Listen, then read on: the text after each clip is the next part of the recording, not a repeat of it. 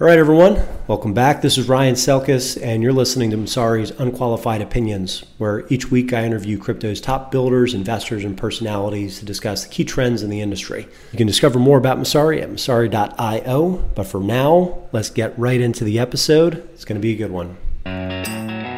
This podcast is presented by Blockworks Group, one of the top blockchain events and media production companies I've worked with. For exclusive content and events that could help you with insight into the crypto and blockchain space, check them out at blockworks group dot io, and you will not be disappointed. All right, everyone, welcome back. Uh, very, very excited uh, for this controversial, some would say toxic interview that we're going to have today uh, with Samson Mao. I've known for, for quite a while as the chief of strategy at Blockstream. There is so much uh, to unpack as we think about twenty twenty. Uh, what is um, going to be going on at, at Blockstream, some new developments to think about from, from them as, uh, as a company, uh, but maybe much more importantly, uh, what to expect for Bitcoin more broadly. Um, Samson has a rich history uh, as a uh, sometimes internet, I don't want to say troll, I'll say troll, you can live with it, um, But uh, but certainly one of the most influential marketers and um, memesters during uh, some of the great uh, battles in twenty seventeen uh, and, and even earlier regarding Bitcoin scaling. Um, I happened to be on Samson's side, although I was not an employee of, of Blockstream uh, because... Are you sure? Oh, I, I, I am well documented as being part of the, the U A S F crowd. We're going to get into that in a minute, um, but we'll go through the whole history, and I'll give you, I'll, I'll, I'll give folks, you know, a little bit of flavor for, for how I've thought about this problem, um, and and generally, you know, how the dust has settled and, and what the results have been. But um, before uh, I give my take, for, first off, uh, want to welcome Samson. Thanks for joining, and and and let's start all the way back, right? So, um, how did you first get into this industry, and and and walk through a little bit of the early path? Um, to uh, to get where, where you are today, because you've you've been now at, at a couple of the most important companies. You've you've kind of seen um, the East-West divide, you know, up up close and personal. Um, obviously, very very close to the pulse uh, during the you know arguably Bitcoin's you know greatest battle that it's had um, in the uh, divergence of the community around the, the block scaling debate. Um, but let's start with the basics, right? So, who is who is Samson Mao? I'm just a guy working at Blockstream. so that's, those those are a lot of questions. I'll try to remember. Let's see. So I first got into Bitcoin, I would say officially towards the end of twenty fourteen, and uh, I joined B T C China first as an advisor, and then I switched over to being C O O. And B T C China, if you don't know, was one of the largest exchanges and mining pools, I think, in the past. Uh, it rose to prominence after Mount. Gox was hacked. So everyone just jumped over to B T C China and started trading there.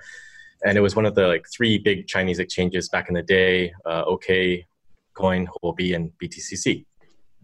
So mm-hmm. after I joined, I did a lot of rebranding, uh, positioned it more for an international marketplace, uh, launched the mining pool and grew the mining pool. Uh, I think largest, we were like eighteen or something percent of the network hash rate.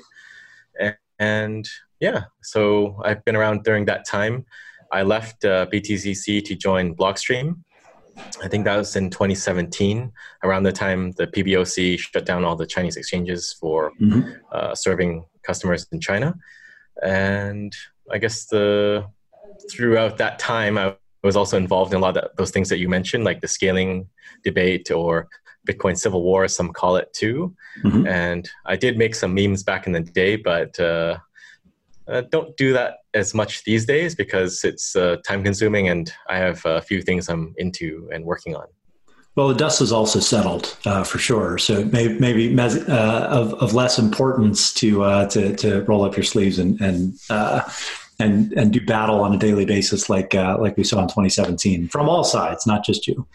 Yeah. Um, What is Blockstream, right? So I, I think even folks in the industry who know a little bit about Blockstream or, or you know, what the company has done, um, some can view it as a black box uh, or, you know, at, at worst with suspicion.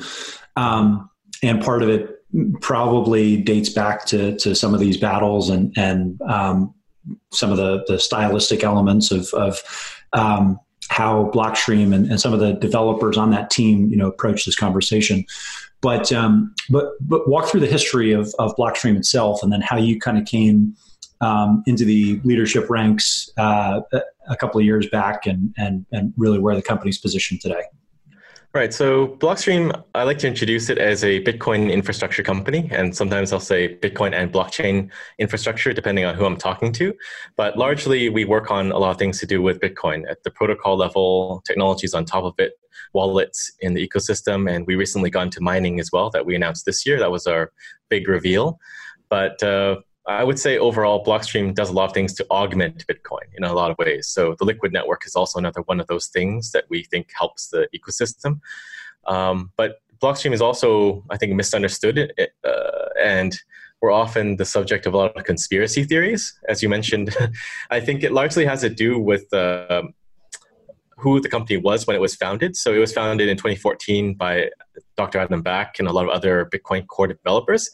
And a lot of people took that to be like, um, you know, the Bitcoin core developers are creating a company and this is going to co-opt Bitcoin. And a lot of conspiracy theories rose out of that. We have a whole subreddit dedicated to us, uh, Roger's subreddit. And, you know, I still think we get a lot of conspiracy theories and things attributed to Blockstream, which are broadly laughable and mildly entertaining at best. Mm-hmm. And uh, I think even... There's uh, something that came out today where Craig Wright was uh, telling the court that uh, Blockstream hacked him, and he wants discovery on communications between I R A and and uh, Blockstream and uh, uh, Bitcoin developers. Uh, so th- there, there's a lot to unpack there. So you know, most people know uh, Craig Wright uh, as uh, Satoshi Nakamoto, of course, uh, or or you, you you may dispute that claim. Um, But uh, there is an ongoing case in Florida uh, where uh, and another early contributor, early Bitcoiner, Ira Kleinman, who passed away, uh, was allegedly a business partner of Craig Wright's, and they dispute some, you know, million Bitcoin uh, are are currently held in this trust that Craig has access to that he can't prove, and he submitted fraudulent documents, and it's been yeah. you know, kind of a chaotic mess. So but the natural Ira was not actually a Bitcoin developer. I think he might have been into Bitcoin, but he never contributed anything in any significant way. Oh, sure, yeah, uh, is, early, early community member, right? So, um, yeah. what what is interesting uh, about Craig, uh, jokes aside, is that he was so early. Um, uh, I think that that point is not necessarily uh, objected. Uh, there's there's there's not many objections to uh, whether he was in early. Uh, the the primary objections are uh, he's not Satoshi. Well, when the big claim is that he's Satoshi, he's got more money than your entire country, I think yeah. people don't really care about when he got into it at that point. Exactly, exactly.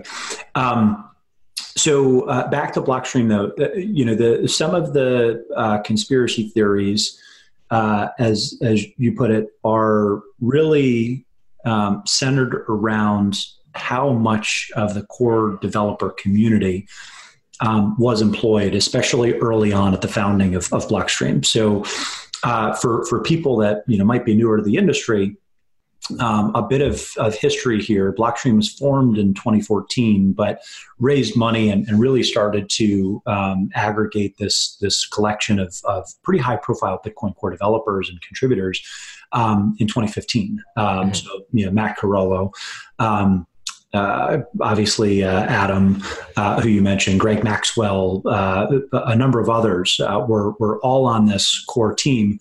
And at the time, it was basically Blockstream, some individual contributors, and a couple of people at M I T. Mm-hmm. Um, uh, until there was another uh, company in, uh, called Chaincode uh, Labs in New York that, that absorbed some of those developers. So um, on the one hand, Square Crypto. Yeah, now now Square. Um, so it, it is kind of gradually, you know, decentralizing, I guess. But but at the time, uh, Blockstream certainly did command a, a high percentage of, of influencer core developers, um, and uh, and and the flip side of that was it was at a time where no one was really writing checks to actually build out the the core protocol. So yeah. so so th- this company was funded uh, by Silicon Valley insiders that you know viewed this as as a Um, a, an investment in their investment, I'd say, uh, for, for, you know, the most part. And then, you know, quite a bit of optionality because the th- thesis was, you know, maybe this could be a Red Hat um, type of business, I, I suppose, with a lot of optionality in terms of tools and, and applications that were built on top or around Bitcoin.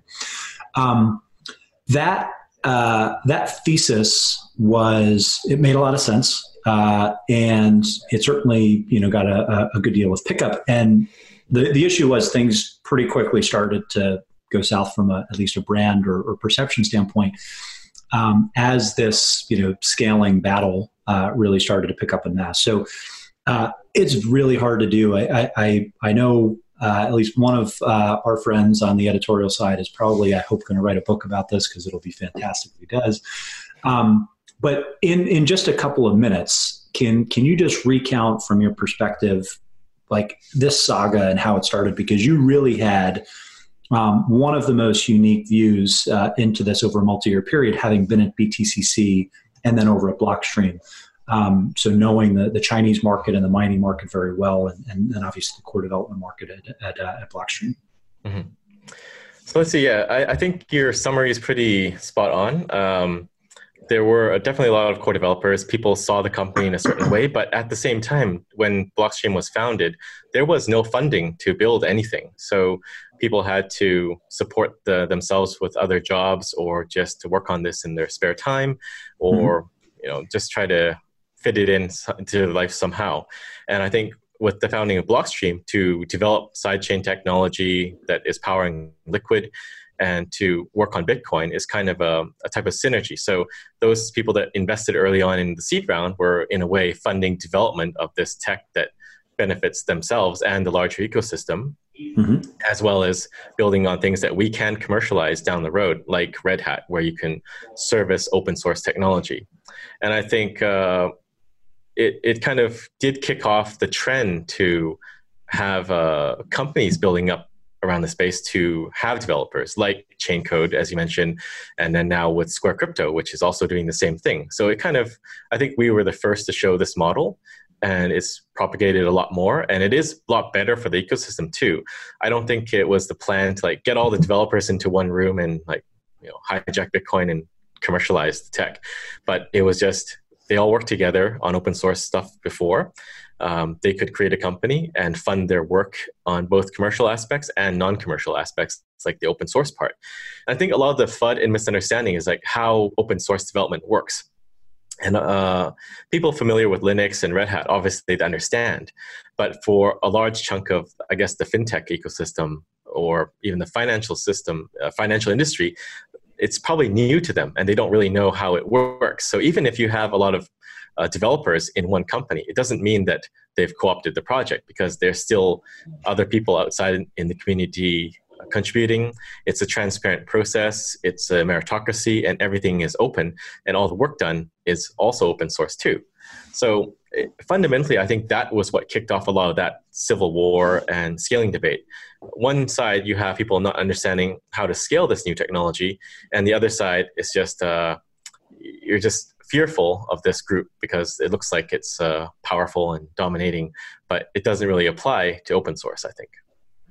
Um, so let's talk about that other side of the market, because you, you also knew the mining community in China very well. Um, and the original split um, uh, in terms of factions was was over something that that seems very trivial, uh, the, the block size. So basically the, the, the amount of transactions that could be processed, or the amount of data that could be processed in a single block, was at one point early in Bitcoin's lifetime artificially constrained by Satoshi because there were spam attacks, right? So he soft forked in a, a, a cap on the number of transactions and the, the data package that could be delivered per block.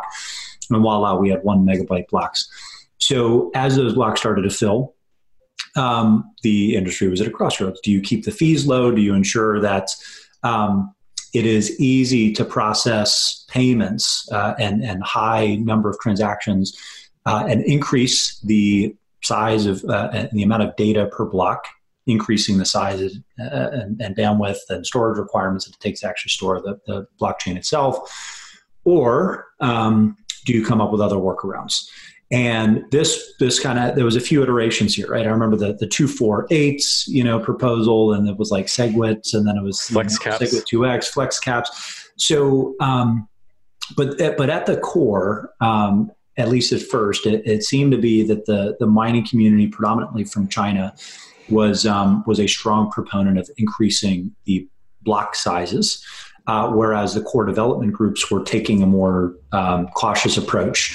Uh, explain that dynamic, and and you know, on the part of the miners, you know, kind of really where where their mentality was at the time, um, and and maybe how things culturally broke down, because it, it does seem that some of this was um, mistrust that that just got out of control um, after a few kind of early disagreements or misunderstandings. Mm-hmm.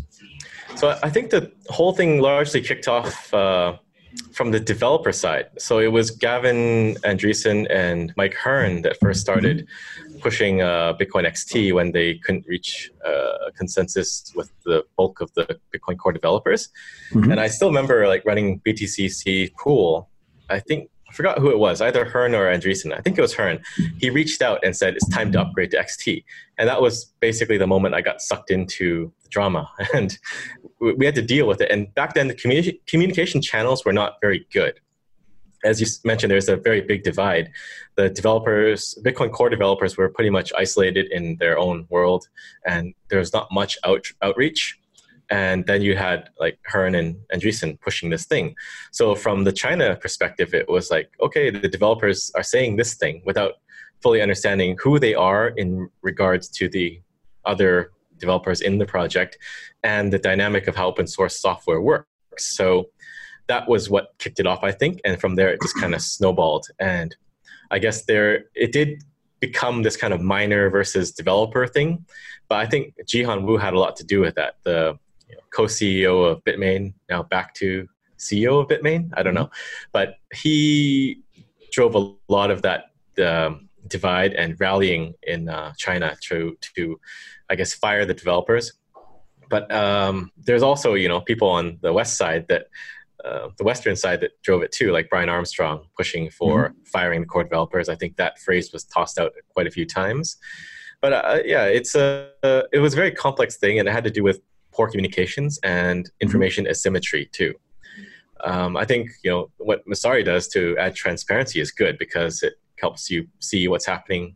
But back then, obviously, there was not that much information, communications, or anything. So you have people in China saying, you know, we're going to do this, and a lot of people, first of all, don't understand how mining works. So a pool mm-hmm. operator can say whatever they want, but they can't piss off their customers, right? Mm-hmm. They can't speak on behalf of their customers, which are the actual miners. And then you also have uh, a lot of opacity around who is in charge of what, and do they actually represent a significant amount of people, or should they be saying the kind of things that they're saying?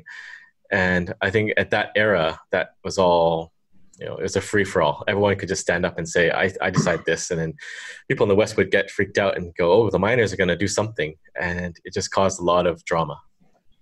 Uh, you know, for...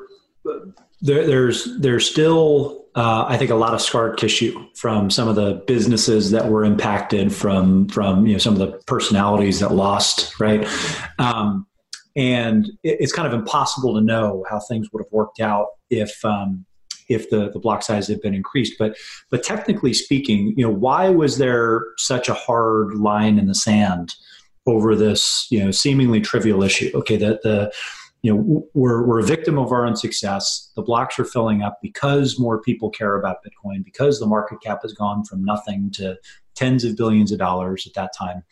Um, it it it seems like a relatively trivial change to go from one to two megabytes per block, especially if you compare it to some of the other blockchains uh, that are are being run right now that are completely centralized. What um, especially with like Moore's law, right? You'd expect, okay, you should be able to increase the size without it really causing too much of a headache um, as, you know, storage gets, you know, uh, cheaper and, and, and bandwidth gets faster. So um, what, what, what really uh, drove this? Uh, because it, it, it's still a, a point of contention, whether this was something that set the industry back, and we'll just kind of never know what could have been, or or if it's kind of in the past and, you know, let's focus on layer two. Right. So I think it's largely two things. The first thing is the misconception that Bitcoin is a payments network, that transactions have to be fast and cheap or else the network will stop growing. And I think it it it uh, is driven a lot by early adopters for Bitcoin mm-hmm. that were using it for payments, and they're waiting for confirmations. And I guess that was how they first encountered Bitcoin. Like when this technology was in its infancy, yes, no one was using it, so it was really fast and cheap. But if people are using it, then obviously the fees will go up because there is a limit on the block size. Mm-hmm. But I think they're conflating a settlement network with a payments network. And if you look at the design of Bitcoin, it's really a settlement network because it, the blocks are ten minutes. They they are variable in time. You can get a block every hour if uh, thing, if you're not lucky. But there's no guarantee it's ten minutes. And even ten minutes, you wouldn't go and buy a coffee and wait for ten minutes for the merchant, right, to mm-hmm. confirm. So I think that's one part of it. And that helped the, I guess, fuel the fire because people don't really understand what Bitcoin is. It's uh, uncensorable digital gold. It's not, you know, uh, coffee money or whatever. The other part is it, it sounds easy to change. Like, we want to scale up the transactions. We want to have more throughput. Let's just make the blocks bigger. But by design, Bitcoin is very hard to change unless you're willing to fork off part of the network and alienate them. And I think that misunderstanding also threw a lot of fuel in the fire too, because the argument sounds so simple. Like, the developers didn't do this. They're bad. But the thing is, developers can't do that because they don't control the network. And this goes back to my point about open source software. They can recommend something, but they're not going to recommend something they don't believe in or they think is uh, unethical or malicious. So mm-hmm. they can't. But then that inaction to some people, and the miners particularly, certain people in China, thought that they are trying to stifle the network or kill the network. Mm-hmm. And that goes back into, it feeds back into the Blockstream conspiracy, which is these guys are trying to make sidechains. And that is uh, why they're stifling the block size and keeping it low so that people by their technology. So well, let's, it's, let's, it's, it's a lot of different things. Let, let's talk about the literal black box as like a little sidebar here, because this is a narrative that I'd heard behind closed doors, right? Like, no, you don't understand. Blockstream is selling a box, and this magical box is how they're going to make all their money. So if the, you know, block size increases, um, this is going to jeopardize this business line for them. Um, and that box is basically the hardware that supports Liquid, correct? Yeah. So, so, so let's talk very quickly about Liquid. It, it's, it's, uh, I think, uh, um, not a run-of-the-mill product. It's, it's, it's, uh, I think, interesting and and uh, has, it seems, uh, uh, some some decent usage early on. But, um, but let's talk about Liquid so that people can understand why there might be this conspiracy theory around uh, this particular element. Right. So Liquid is a sidechain. So Blockstream was founded based on the sidechain's white paper, talking about how you can have a blockchain anchored to another blockchain. So a sidechain is really a blockchain without its own native currency. And the native currency of Liquid is, of course, Bitcoin. So you have to lock up Bitcoin on the main chain to unlock it in Liquid. And that's why there's a one-to-one relationship. And I guess uh, the conspiracy talk is that Blockstream wants the main chain to fail so everyone migrates to Liquid. But that's definitely not the case because you still need that trustless settlement on the main chain. Liquid is an inter-exchange settlement layer meant to link together crypto exchanges. So if you're moving from, say, Bitfinex to Bitsy, uh, those are two of Liquid members and they've integrated, you don't actually need to go back down to the trustless layer, the base layer, the main chain, because you're moving from one custodian to another custodian. So you can use a federated chain, which is, you know, powered by that box. The box itself is a, it's, we call it a functionary box, and it's just a box that signs the blocks and extends mm-hmm. the Bitcoin, the Liquid sidechain. So, you know, it's, it's not, it's uh, nothing magical. And I don't think it really detracts from Bitcoin. It's a way for people to trade better. And that's mm-hmm. also why Liquid has things like issued assets. So you can have things like stable coins issued in Liquid. Um, you can have uh, utility tokens, security tokens, whatever you want. And it's all for improved trading, faster trading, more reliable movement of things on chain. Mm-hmm. And also to do things like atomic swaps, where you can do a trade between Liquid Bitcoin and Liquid Tether trustlessly, like between the two parties. So you don't have to trust a third party or a counterparty to hold your funds. Mm-hmm. Uh, but I mean, this is a technology that helps Bitcoin in the long run because it can alleviate some stress on the main chain when uh, a lot of people are trading, like a, in the bull run, say the last bull run. the fees spiked because everyone was trying to move money back and forth. A lot of the trading firms were pay overpaying fees because they want to be included in the next block because there's money to be made. So if you're making a trade for one hundred K to gain one hundred, win one hundred K or profit one hundred K, you're fine to pay one hundred dollars in fees, right? And that will game the fee estimation estimation algorithm so that average people trying to, you know, buy something would be paying higher fees because they're pulling everything up with their mm-hmm. average cost. So Liquid helps with that in a way. But I don't think uh, scaling off-chain means that you need to damage the main chain. It's the same deal with Lightning.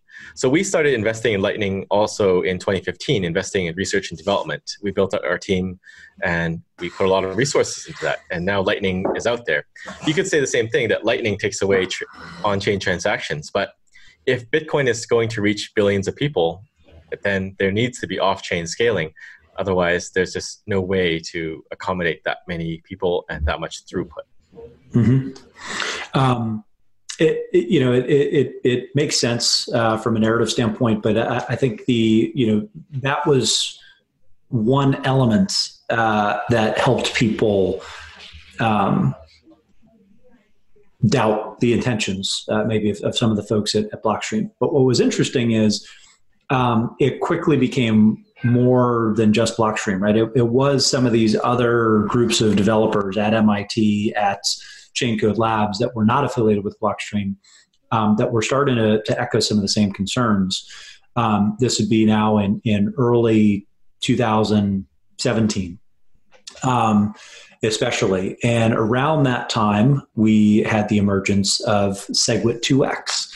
And the infamous New York agreement, which is which was basically uh, uh, ostensibly going to be a, a grand solution that everybody um, was ultimately happy with, some compromise where all the major businesses got together, the exchanges, the wallets, um, all of the major miners uh, flew in from China, um, and uh, and and met at consensus. And and I believe Blockstream and, and some of the core developers were invited, but.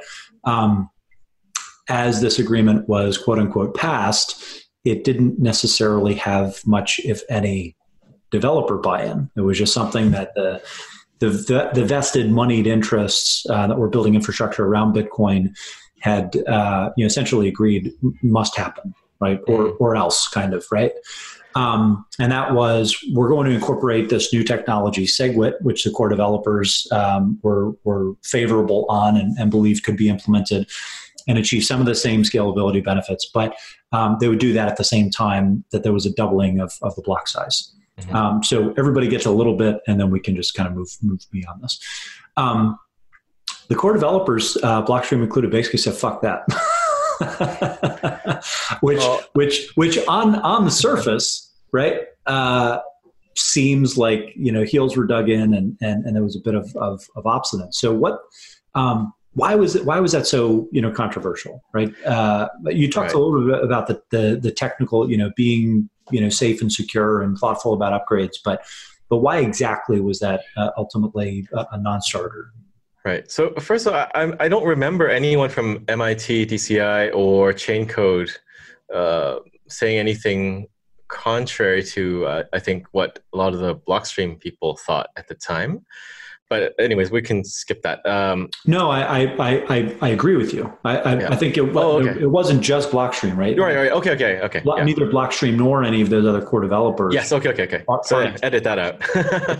yeah. So yeah. So I think the crux of the issue is you can't compromise, and mm-hmm. a lot of that is projected on the the developers because they say, why can't you just compromise? But it's not something they can compromise on because it is a decentralized network. And there are more stakeholders here than just businesses, mining pools, exchanges, et cetera, and including developers. There are the users of the network. And that was why the U A S F happened, and that was why uh, No two X happened, because you can't just say unilaterally, we decided something, and it's going to happen. Like, yes, you can decide that for yourself, but you're going to fork off the network. Mm-hmm. And it's even not that simple because the miners have to get paid. Well, actually, let me correct that. The mining pools have their customers, which are the miners, and the miners need to get paid. But it's the mining pools that are signing agreements and saying, we support this thing, which they can't do.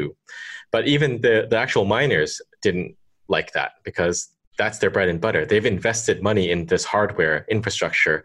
And if you fork off, then they're not going to get paid. Mm-hmm. So it was, uh, I think, uh, I forgot who set it up, but someone set up a poll for the Bitcoin developers and asked them, what do you think of two X? And they all commented on this thing and said, no, no, no, no, no. And I think uh, Matt Corallo said, L O L or something like that. But yeah, the sentiment was largely like, F you guys, this, this is ridiculous. Mm-hmm. And that's echoed by the users. And ultimately, it's the users that matter, because if you're a user or a hodler of Bitcoin, then you get to decide what happens.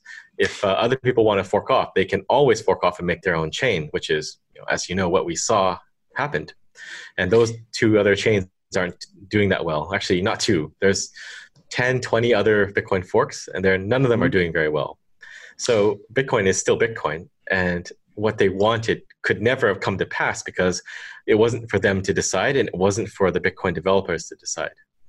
You know, there's a little bit of like a, a winner's narrative here that that you're projecting, uh, and, and you know, winners do write the history, right? Um, when you say, "Oh, well, they can just fork off," in reality, it did look like um, it was going to go the other direction, right? Where for for a while, at least, it looked like um, the major exchanges and wallets would support this larger fork and ultimately take their customer assets with them. Um, and ultimately, they kind of laid down arms uh, in November of, of, of twenty seventeen. And that was actually the beginning of, of the, the real mega spike in, in the market. Um, the t- uh, technically speaking, Bitcoin Cash, which was the fork, it happened in August. And, and you know, Bitmain and, and, and Jihan uh, and Roger Vera were, were uh, kind of at the fore of that um that early hard fork, which was really designed to be a, a just-in-case type of maneuver, right? Just in case SegWit two X is canceled and, and um, you know, folks, you know, renege on the New York agreement that we reached compromise and, and hard fork into this larger, you know, kind of new system, we will split the network and, and we're just going to unilaterally increase the block size. So it, mm-hmm. Bitcoin Cash was technically earlier than when this was called off, confusingly, but it really picked up steam after the agreement was called off, because then many of those, you know, disenfranchised thought, well, you know what, fine, we've we've had a fork, confidence is lost, we're just we're, we're going to go our own direction. Mm-hmm. And yes, uh, that ended up being the the losing side, or at least it certainly appears that way now, um, that it's trading around, you know, five percent of what Bitcoin is. But um, I want to talk about um, so.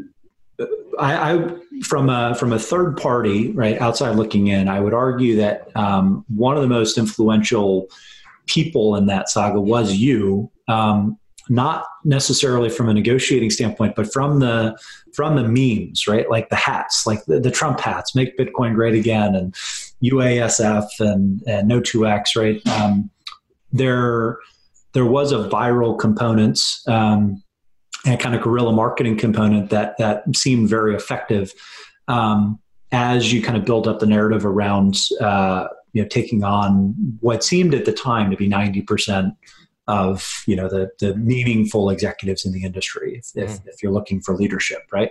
Yeah. Um, what what what do you think? Um, What do you think was the most important um, thing that you got right as part of that strategy, or, or, or um, was this something that, that was kind of a, a an organic uh, effort? Uh, how much of it was just you? How much of it was Blockstream? Um, and, um, and and ultimately, what do you think that says about kind of the, the current state of the quote unquote community right now uh, when it comes to, you know, crypto Twitter and Reddit and um, just this very snarky, Um, at times, you know, vitriolic uh, community of uh, of common commenters, um, because I, I think there was a method to the madness and it worked. Um, but now, is that just always going to be in like the Bitcoin D N A? Huh, a lot of questions. So, I guess going back to your first comment, uh, I kind of expected it would have failed. A lot of people were nervous at the time, like, because it did look very threatening. You have all these companies saying something. And I actually called, I predicted failure of a lot of the previous attacks. So classic X T, B U, uh, I, I pretty much said that this is dead, and then it died shortly after. But um, the two X one did look probably more threatening. But I think the Bitcoin ecosystem built up a lot of immunity from dealing with the previous forks. Mm-hmm. And if they did actually go through with two X, it could have done a lot of damage. But I think ultimately, like, they could have split and took their users and said, this is Bitcoin now. But I don't think uh, they would have won, like, without a fight. It, it might have fractured everything more. But it's hard to say because, you know, Jihan did push out his uh, Jihan activated fork later on, which created Bitcoin Cash.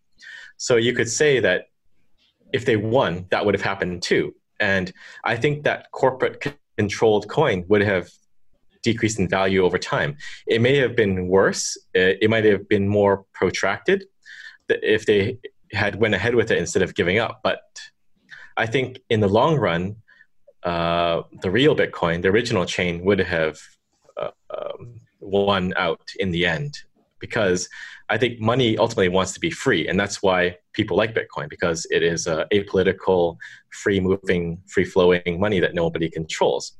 So the more free Bitcoin would have been the one that went out in the end anyways, even if that one was a smaller one at that split, if that split had happened.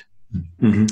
And uh, I think the hats were, I didn't really expect that they would do that. I was making them for fun just because I thought it's interesting. You could wear a hat with a, a fun slogan on it or something like that. But the U A S F hat probably took off because people wanted a way to signal, because there was a lot of signaling going on. There's signaling from the exchanges, uh, from people mm-hmm. signing letters, uh, from mining pools declaring stuff or flagging things in their um, in their you know, advertisements on the Coinbase, right? Like saying, I support this. And I think average users on Twitter and other places wanted something they could use to signal. And the hat was just a convenient thing because you can take a picture with the hat and that's your profile picture and you can say mm-hmm. a message, right? Or if you're doing a podcast talking about something, you can wear the hat and it's visible. So mm-hmm. I think it's a practical instrument, and it probably served the purpose as the kind of a rallying cry. Uh, also making the, the hashtag take off a bit because it's U A S F and it sounded cool, right? It's like mm-hmm. U S A, U S A F. Um, but I think uh, that that kind of uh, meme culture is part of Bitcoin, and it is mm-hmm. part of uh, uh, the people that make up Bitcoin and use Bitcoin. Going forward a little bit, um, that Uh, you know, the, the original X R P army was the, you know, Bitcoin maximalists, right? And we'll, we'll talk about that narrative in general, right? Which was another meme and, and, and very savvy, you know, marketing move, you could argue, by Vitalik, uh, as, as, you know, he kind of reframed the attacks uh, that, that he was getting from, from the Bitcoin crowd. Um, what, um, you know, is there, um, is that coming down to earth a little bit, uh, do you think, or, or or are we just getting started from a um, from an aggressiveness standpoint? Because you know the the the Bitcoin community that has remained has been um, viciously anti any other asset, which I understood the hyperbole and the and the the viciousness around the, the kind of fight for the soul of Bitcoin itself, right? Mm-hmm. But It, it has always struck me as insanely short-sighted or or or, or narrow for um, folks that believe so strongly in Bitcoin uh, to just immediately write off any other assets and, and their their potential and the protocol's potential. Um, and, and in fact, you know, even a couple of weeks ago, that you know, with with Adam, uh, I had an exchange on Twitter where you know, I'm at sometimes I'm I'm just scratching my head like, why are you picking some of these fights still? That's right. Like, oh, haven't haven't we moved up the the value chain and like found bigger bosses to to focus on now with Bitcoin at one hundred thirty billion in market cap versus um, in some respects, you know, punching down at times when at the end of the day, most of this other Uh, tech, technology, not the other assets, but at least the other technology could be repurposed and, and ultimately very valuable, generally speaking, um, whether that anchors back to Bitcoin or some other blockchain. Mm-hmm. Well, uh, are you kind of hinting at uh, your Ethereum support and being attacked for that by Bitcoin maximalists? Well, I mean, I, I don't look, I, I don't care. Uh, the, the, the irony is, you know, ninety percent of my portfolio is in Bitcoin and Zcash, which is a fork of Bitcoin. Um, so, so like, I never really understood why, you know, I was considered a, an, you know, an E T H fanatic. Um, but it is where a lot of the interesting experiments are happening, right? So, Um, so I, I, I don't think that that should just be like automatically shut down and, and, you know, kind of kicked to the side and written off as a scam. There are a lot of scams in crypto that, uh, I, I think the, the industry needs to do a better job of self-policing, but, um, but not necessarily not good faith efforts. How, wh- where do you come down on all this? Because you're, you know, you're pretty outspoken yourself still. So I guess it largely has to do with uh, what you define as good faith effort, right? Mm-hmm. And I think a lot of the hate directed at Ethereum is justified because of the pre-mine, the way it's been marketed and sold to people. Like, this is the future. A lot of their marketing was like, in the early days was, this is the better Bitcoin. It's scalable. It's the next generation. And I think that is why a lot of people have a beef with Ethereum, because it is scammy in that they pre-mined seventy-two million Ether, sold a little bit to the public, and made a lot of promises that they never deliver on. And they do a lot of uh, pretty bad software engineering too, like a lot of hacks, the DAO hack, the parity hack. And the list just goes on and on. The most recent thing was they forgot their hard fork to postpone the Ice Age. So two weeks later, exchanges have to do another hard fork. Um, the fact that a lot of their nodes are centralized onto Infura or just Amazon, uh, DigitalOcean, or Alien, or all these services, like, it's really the representation of the project, I think, that irks a lot of people in Bitcoin, because it's the mm-hmm. an- antithesis, uh, antithesis of Bitcoin in every single way. Which is, Bitcoin is pretty humble. It doesn't promise to do anything, and it's it serves its function well, and it functions well. It's decentralized, but Ethereum is kind of the opposite. And I think that's largely why there's a lot of hate. Uh, but personally, like, I get called a Bitcoin maximalist, but I don't think I fit the max. Like, it depends what you call a maximalist. Like, is the maximalist the guy that likes Bitcoin and hates everything else, or thinks Bitcoin is the best and probably wouldn't touch anything else, right? Mm-hmm. Mm-hmm. Um, I, I think Bitcoin is number one, and I wouldn't touch anything else myself, but I also don't hate on other projects that are not scammy in nature. Mm-hmm. So I think uh, I I was on Peter McCormack's show a long time ago, and we talked about Bitcoin Cash and Bcash and stuff like that. And I said, I have no problem with it, but it's just how it's marketed, that this is the real Bitcoin, that really bothers me. And that's why I go on the offensive and I attack it, because that's just a lie. And mm-hmm. that's just misleading people. And then they're using like bitcoin dot com to convince people to buy Bcash by putting it first when you hit buy Bitcoin. It's just a horrible thing that tricks a lot of people, and it damages, I think, the rest of the industry. If um, if things had gone the other way, and, and in a parallel universe, SegWit two X gets approved and the New York agreement is basically ratified, and, and there's a hard fork upgrade in twenty seventeen to bigger blocks with SegWit. Um, and all of a sudden, the, the new f- minority fork um, is the one mega block core developer, you know, uh, preferred uh, chain. Would you be saying the same thing? Um, would would would or would the larger Bitcoin that had won out um, be the new? I think the larger one is the new one. It's the same thing with Ethereum. So Ethereum Classic is the original. The E T H ticker is the new one, and it goes mm-hmm. back to the rules. The cons- Census rules. If you change the rules, the new one is different. It's a different chain technically, and that would be the same. If the N Y A guys had won, theirs would be, you know, a new Bitcoin. But mm-hmm. the everyone on the Bitcoin maximalist side saying this one is the original one, they're actually correct.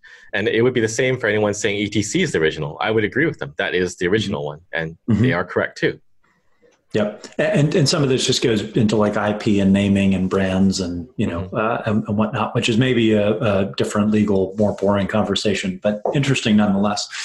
Um, the, um, so, you know, we've, we've obviously covered a lot of ground so far. Uh, I, I think, you know, we're, and, and we haven't even started talking about, you know, actual Bitcoin, you know, upgrades in, in, uh, you know, twenty twenty, the twenty twenty. It's like, I'm, I'm still, I don't know how to say it yet.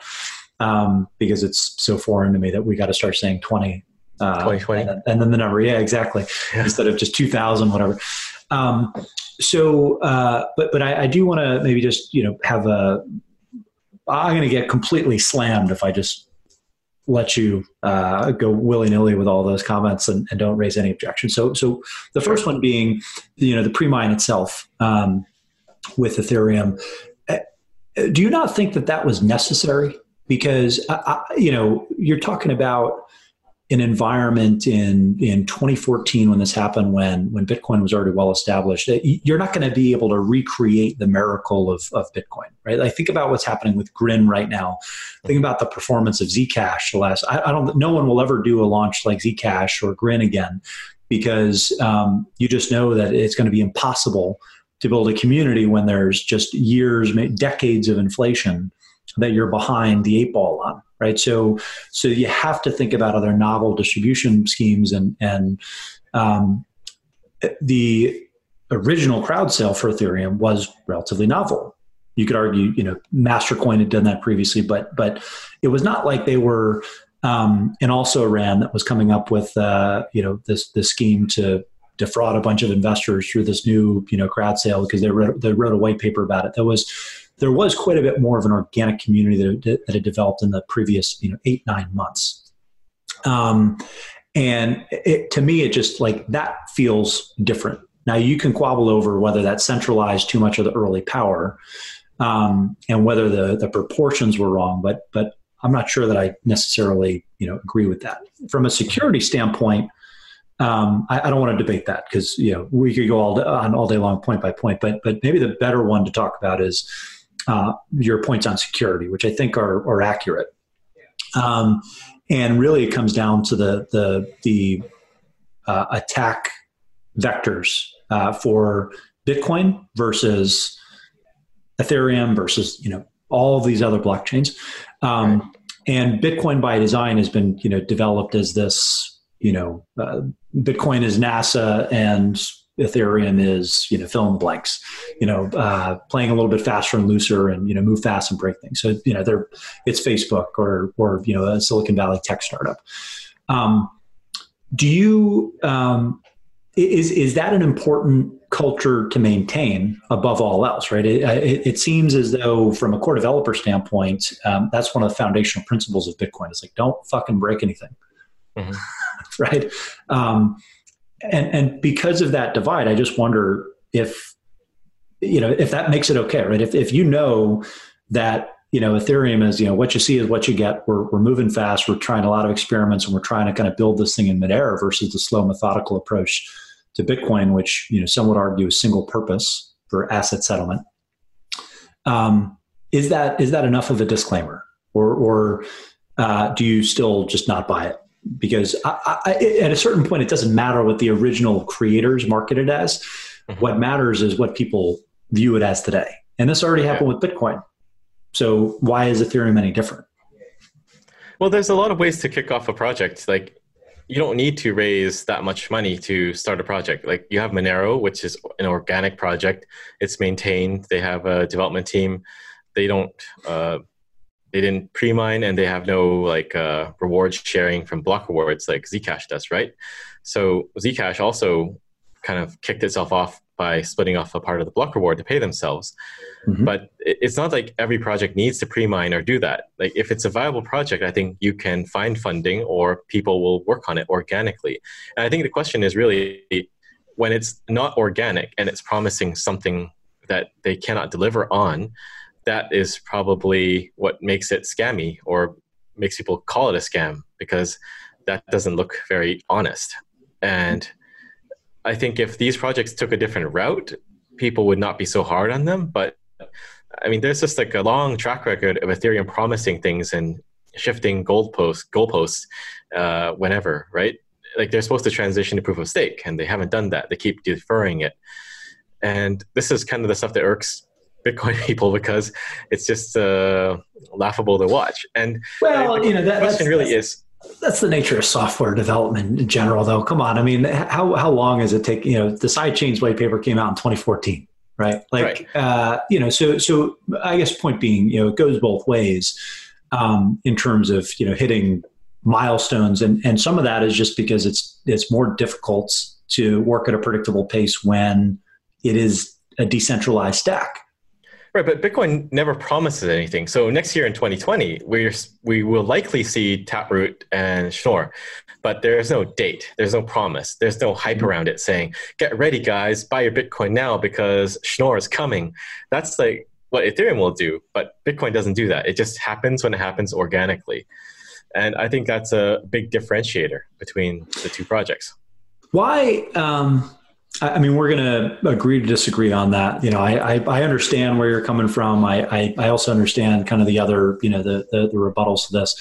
I, I, the bigger question for me, just from a practical standpoint, is why pick that fight, right? Or, or, or why continue to, to, to drum that narrative? Because, you know, we're at the point now where, where Bitcoin is, is quite literally an order of magnitude larger. I don't know any institutional investor that takes um, Ethereum seriously versus Bitcoin. Um, The maybe someday they will, right? After this transition of proof of stake, um, if it's successful and and you know, some of this, well, yeah, it, it is uh, an open point, right? If if it happens, is is you know, certainly not a, a guarantee because this is still kind of an unproven transition. But um, re- regardless, the the here and now, it seems as though um, the scaling challenges ahead, which we are going to finally talk about, which I'm excited about. Um, The scaling challenges ahead and, and some of the other features that, that you know, the Bitcoin community and, and broader develop, uh, developer circle can solve, like that's just, it, it's so much more important than, than worrying about what, you know, if you, if you want to be honest, like worrying about what the kids are doing, uh, which, which, which might be the uh, approach that, or the mindset that most Bitcoin, you know, core developers have. Um, Like, well, let's go into an why, example. Like, so, let, let, let, why, why not? Why not just you know focus on you know your own house and your own barbecue and like let the let the kids play back in the sandbox? Because it's entertaining. I mean, let's take an example: the Ethereum double hard fork. Like, what what is the right thing to do there? Like, for the sake of the industry, we should say nothing and go, oh, that's good. They're doing another hard fork two weeks after that one. I hope everyone upgrades in time. I don't think that's likely. It's more likely that people go L O L. You idiots, mm-hmm. You forgot something, and that's really stupid. You know, I think that's more likely to happen because it is amusing to watch these slow motion train wrecks happen. And, you know, okay, at, at least, if, uh, at least you're honest, man. Yeah, I, I'm honest. Like, if Ethereum two point oh does not pre-sell a token and they just build it, I don't think a lot of Bitcoiners would Critique, critique them, but the likelihood is they're probably going to sell a token to fund the E T H two point oh. I don't know what's going to happen exactly, but if you look at what they did for Raiden, which is supposed to be the Ethereum Lightning Network, they sold a token for Raiden. They didn't need to sell a token for Raiden. They raised like twenty million dollars, probably more because the price went up after that. Mm-hmm. And where's Raiden, right? It's nowhere. And this is the stuff that people will pick on them for because it just... it looks bad, and it is bad for everyone that bought into that. And I think it's not, I don't critique people for buying it. Like if you buy Ethereum or Zcash, you know, go for it, you know, it's your money, do whatever you want. But I would critique the people behind it because I think they're misrepresenting things and promising things they can't deliver. But that's just speaking for me. I can't speak for other people in Bitcoin. And, and I guess the core difference is you're saying, you know, they're promising things that they can't deliver. Um, and you're, you're using that as if it's a hundred percent they cannot deliver. Whereas uh, I guess the, the devil's advocate or, or the, the counter to that would be, yeah, maybe there's an eighty percent chance of failure or higher, but um, why wouldn't we at least try? Right. Um, so that there's, there's, you know, some of these other um, blockchains and protocols out there because I mean, you've been around long enough in tech in general, you know how many disastrous, you know, open source and centralized, you know, software stacks there are. Uh, it's it's not as if this is a unique um, uh, dynamic to have a, an open source protocol. It's got severe deficiencies, but a, a large developer ecosystem that's working to patch them and, and you know, pull things together. Mm-hmm. Um, Uh, which I think is probably the, the strongest counter narrative to this. But, but the, there is a point I'll that we both have, agree on. I'll let you have the, the last word. Well, there is a point we both agree on. I think it's good to experiment with the technology and build stuff. So it's like some people don't even like Liquid because it's not Bitcoin. But I think Liquid is good because it bridges a lot of things to Bitcoin because Bitcoin is the native currency of Liquid. So if we this is why we're doing liquid securities. Like that's an initiative, an initiative that I pushed pretty hard to do, because if you can have securities issued on liquid blockchain, it settles with Bitcoin. It makes it easy to trade those things with Bitcoin to atomic swaps or whatever, and easy to move between different uh, trading platforms and venues too. Like I, I like that kind of stuff because it helps Bitcoin in the long run. If you want Bitcoin to grow to several trillion dollars, well, what, what better way than to have the security markets linked to Bitcoin in some way easily. Mm-hmm. Like I think stable coins are great for trading. They're a very effective tool for trading and arbitrage. I have nothing against them, right?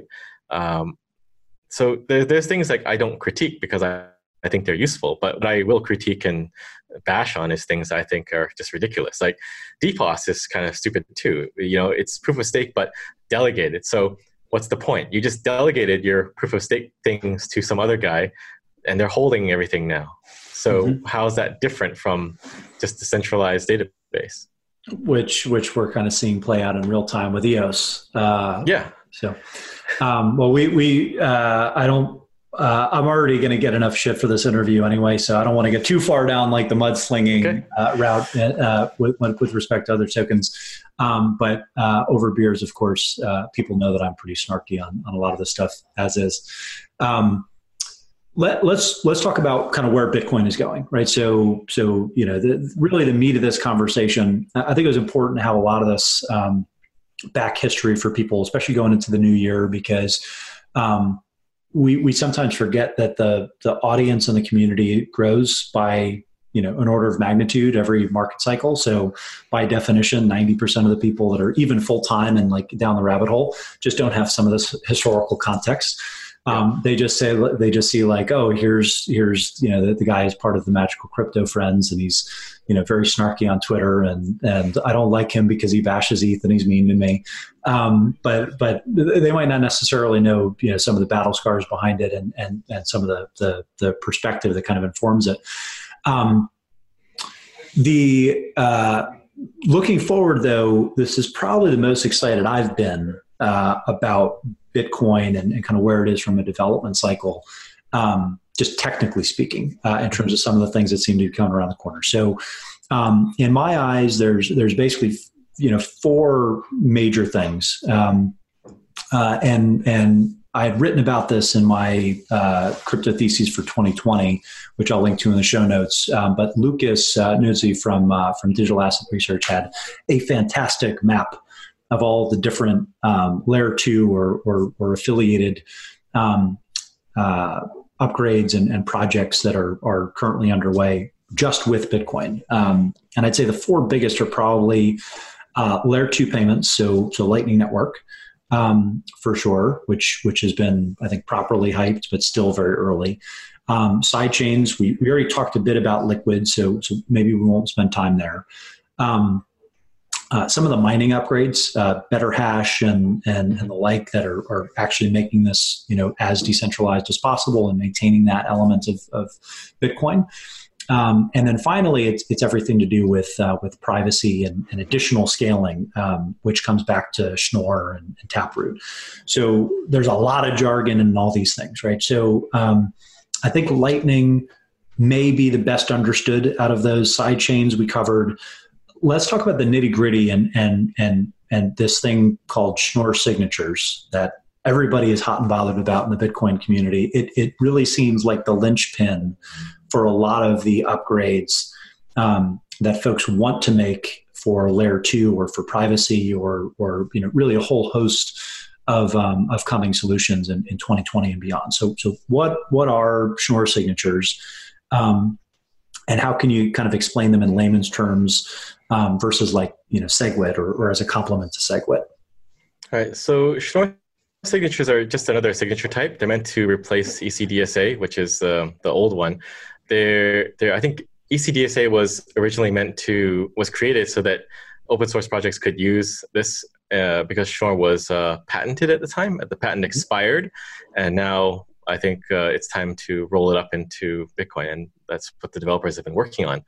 But it allows for um, more compact signature, uh, compact signature, signature aggregation, and it helps Bitcoin to scale somewhat because everything is more compact. Um, but it is a uh, it's not a very exciting thing that most people will get excited about. Like, I think developers and people building stuff in this space get excited about it. Mm-hmm. It allows you to do, I think, larger multi-sig transactions as well. And yeah, it's not, I think a lot of the Bitcoin developments happening currently, there's a lot of stuff going on, but it's getting to the point where it's uh, less, I guess, news for the average user. The average user will probably be more excited about things like the Lightning Network and what it means for them, because that's something they can actually play with right away and understand. Whereas developers and protocol developers specifically are more interested to follow what's happening with uh, Bitcoin at the base layer. Well, uh, let's let's talk about um, the some of the things that Schnorr does enable, though. Right? We we can talk about Lightning last, maybe, um, but uh, but but. for, you know, new privacy tools uh, and, and kind of feature upgrades, it is, it's critical um, to just essentially automate something like CoinJoin. So, so, you know, making it harder for transactions to be traced and then ultimately marked or blacklisted um, by some authority, uh, which would maybe threaten the, the fungibility of, of, of Bitcoin. So it, it, it's boring, but important, right? I, I think maybe we can yeah. unpack the privacy and, and, and any other elements and why, like, the hardcore group of not just developers, but like the libertarian crowd and like the, the O G crowd, um, why they're so excited and like what some of the applications are that, that are going to be unlocked here. Mm-hmm. Yeah, I actually haven't read up on what they're excited about. So I don't think I can I answer just, that right now. As as as a non-engineer, I just I just caught uh, Samson with his pants down, which is maybe the, the highlight of my uh, of of my Bitcoin technical uh, career. Uh, Congratulations! um, all right, so I'll I'll bail you out then. We'll uh, we'll, we'll we'll maybe focus. I'll, I'll try to get Matt on um, for for an episode early next year, um, and we'll talk about yeah. some of the, the the stuff that he's doing at Square Crypto too. But um, so let's talk about Lightning. So this is another area that Blockstream has spent, you know, uh, a bit of time and energy, along with Lightning Labs and, and you know, a few other groups that are, are building here. Um, I was uh, I was disappointed uh, in in the pace at which, you know, Lightning kind of came to market this year. Maybe my expectations were too unrealistically high. Um, but what? Um, First of all, what what is Lightning and like the thirty second variety, and then and then kind of where do you see some of the most important upgrades um, and developments in, in twenty twenty?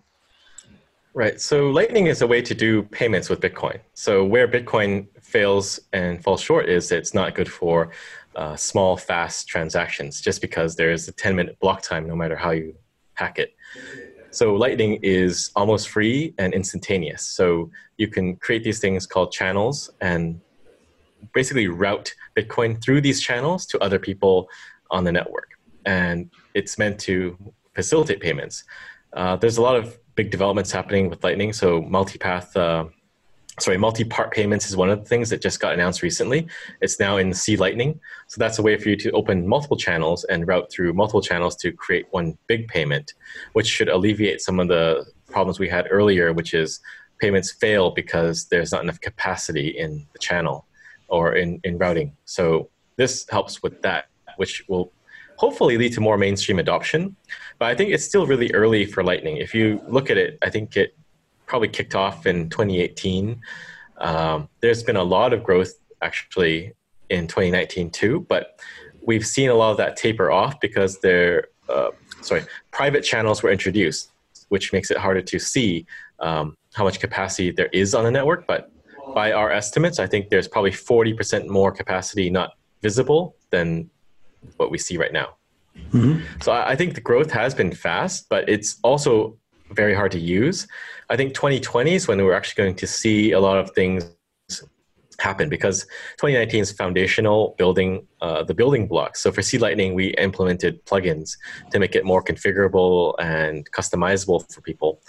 But I think twenty twenty is when we'll see people using those building blocks and improve stability to really build stuff on top of it. But ultimately, if point of sales terminals implement Lightning, that's when it will really take off. Right now, it's still hard to use relatively because you have to do a lot of stuff. You have to manage your channels. And it's kind of like similar to running a Bitcoin node. Most people won't run a Bitcoin node because it's cumbersome. Those use like a, a web a web wallet or S P V wallet.